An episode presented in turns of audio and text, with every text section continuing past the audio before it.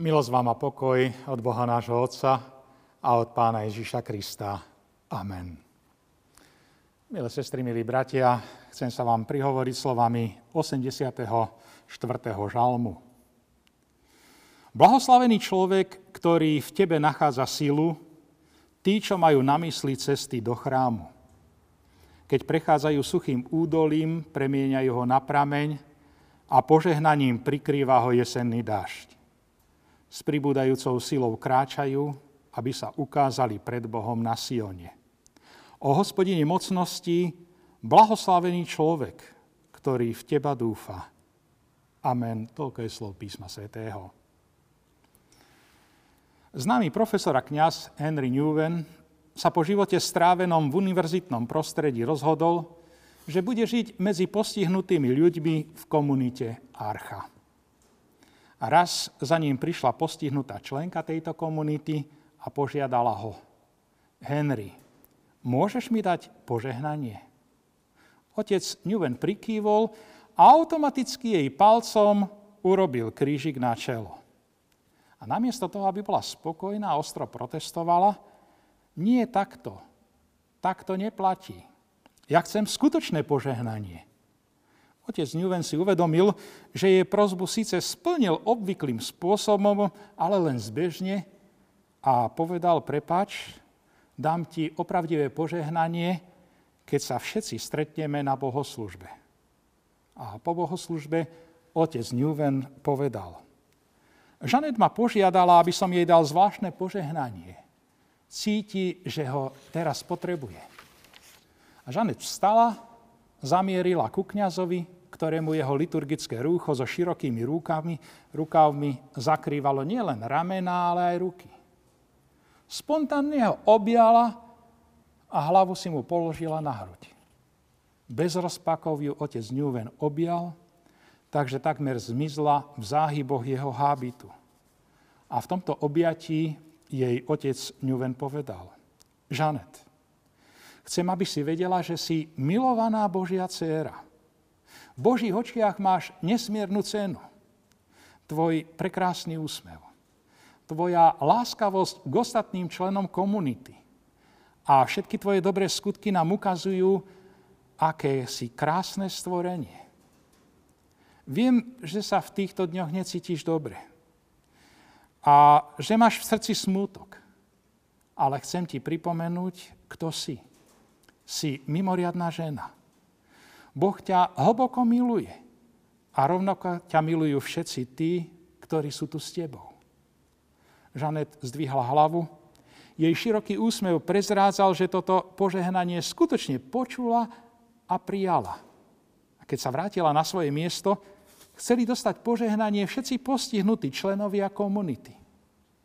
A jeden z asistentov, dvadsaťštyriročný mladík, zdvihol ruku a spýtal sa, a ja by som mohol dostať požehnanie? Samozrejme, odpovedal otec Nouwen. Poď sem. Objal ho a povedal mu, John, je to tak krásne, že si tu. Si milovaný Boží syn. Tvoja prítomnosť nám všetkým prináša radosť. Keď veci nepôjdu tak hladko, ako by si si želal, a budeš prežívať ťažké chvíle, vtedy si spomeň, že si milovaný nekonečnou láskou. Mladík na neho pozrel so slzami v očiach a povedal, ďakujem, ďakujem mockrát. Toľko príbehov požehnaní z knihy Henriho Nouwena. Milí priatelia, ako vnímame my požehnanie? Čo si predstavujeme pod požehnaným životom? Požehnanie je viac ako šťastie. Požehnanie je Božím darom, ktorý sa človeku udeluje pokoj, nádej, zdar, úspech, trpezlivosť a mnoho ďalších pozitívnych hodnot. Tieto hodnoty vyrastajú z hĺbky srdca a prechádzajú celým životom človeka. Sú podobné kvasu, ktorý prekvasí celé cesto a zmení jeho kvalitu. Tak i Božie požehnanie mení kvalitu nášho života. Žalmista v našom prečítanom žalme označuje za požehnaného takého človeka, ktorý svoju silu nachádza v Bohu. Putníci, ktorí sa vydali na cestu do Jeruzaléma, Putovalo často z ďalekých končín, krajiny aj niekoľko dní. Boli to prevažne ťažko pracujúci ľudia z vidieka, ale najmä raz do roka, najmä po žatve. Keď už skončili všetky poľné práce, sa pripravili na cestu do Jeruzalema. Cesta bola nieraz náročná a nebezpečná, ale túžba po chráme Hospodinovom, po zvestovanom Božom slove, po požehnaní bola väčšia ako všetky iné túžby. A predstavme si týchto putníkov, ako prichádzajú po niekoľkých dňoch putovania do Jeruzalema. Vchádzajú na nádvorie krásneho majestátneho chrámu. Zo seba odhazujú všetku tú ťarchu ako nepotrebný kabát. Prinášajú obeť Hospodinu. Vyznávajú svoje hriechy a prijímajú Božie odpustenie. S radosťou v srdci a s ľahkosťou na duši zotrvávajú niekoľko dní v chráme. Majú čas, aby sa konfrontovali s vypočutým Božím slovom a prežívali Božiu blízkosť. Oni priam cítili, ako do nich prúdi nová sila a zmocňuje sa ich nové nadšenie. Zažiť Božie požehnanie v chráme, čo i len jeden jediný deň, tomu sa nevyrovnalo ani tisíc dní prežitých mimo chrámu. Božie požehnanie má viditeľný rozmer v živote človeka. To nie je nejaký mystický, ťažko opísateľný zážitok, ktorý sa odohrá kdesi v skrytých záhyboch ľudskej duše. S Božím požehnaním je to ako so zaľúbeným človekom. Na zaľúbenom človeku je na prvý pohľad zrejmé, čo sa s ním deje. Podobne je to aj s človekom, na ktorom spočinulo Božie požehnanie. Žalmista to vyjadruje krásnym obrazom, že keď prechádzajú suchým údolím, premieňajú ho na prameň. My sa v živote stretávame aj s takými ľuďmi, ktorí krásnu záhradu dokážu v krátkom čase premeniť na neobyvateľnú púšť. Ale inak je to s požehnanými ľuďmi. V ich prítomnosti sa nehostinná púšť zmení na rajskú záhradu. Božia láska, ktorou je ich srdce naplnené, preteká cez nich na ľudí, s ktorými sa stretávajú. A na cestách, po ktorých požehnaní ľudia kráčajú, rastú nádherné a voňavé kvety. Nenávisť a zlobu premieňajú na prajnosť a porozumenie. Beznádej na nádej. Pochybnosti na istotu, sebectvo na obetavosť, lakomstvo na štedrosť a zlé reči na dobré správy. Požehnaný človek sa vyznačuje láskou k Božiemu chrámu, miluje spoločenstvo Božieho ľudu, túži po zvestovanom Božom slove a zakúša jeho moc. Vierou si privlastňuje Božie zasľúbenia a žije z nich. V chráme zažíva Božiu prítomnosť a nachádza to, čo mu nikde inde nemôžu ponúknuť. Preto je jeden deň strávený v Božej prítomnosti lepší ako tisíc dní strávený mimo.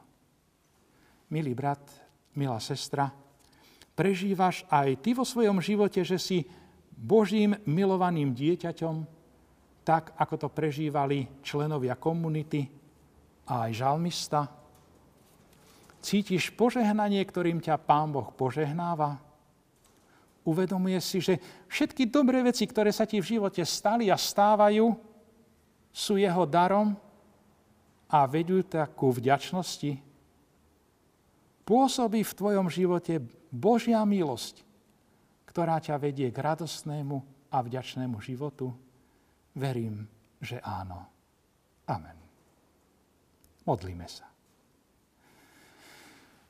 Vďaka Bože za požehnanie, ktorým nás požehnávaš a zahŕňaš každý deň nášho života.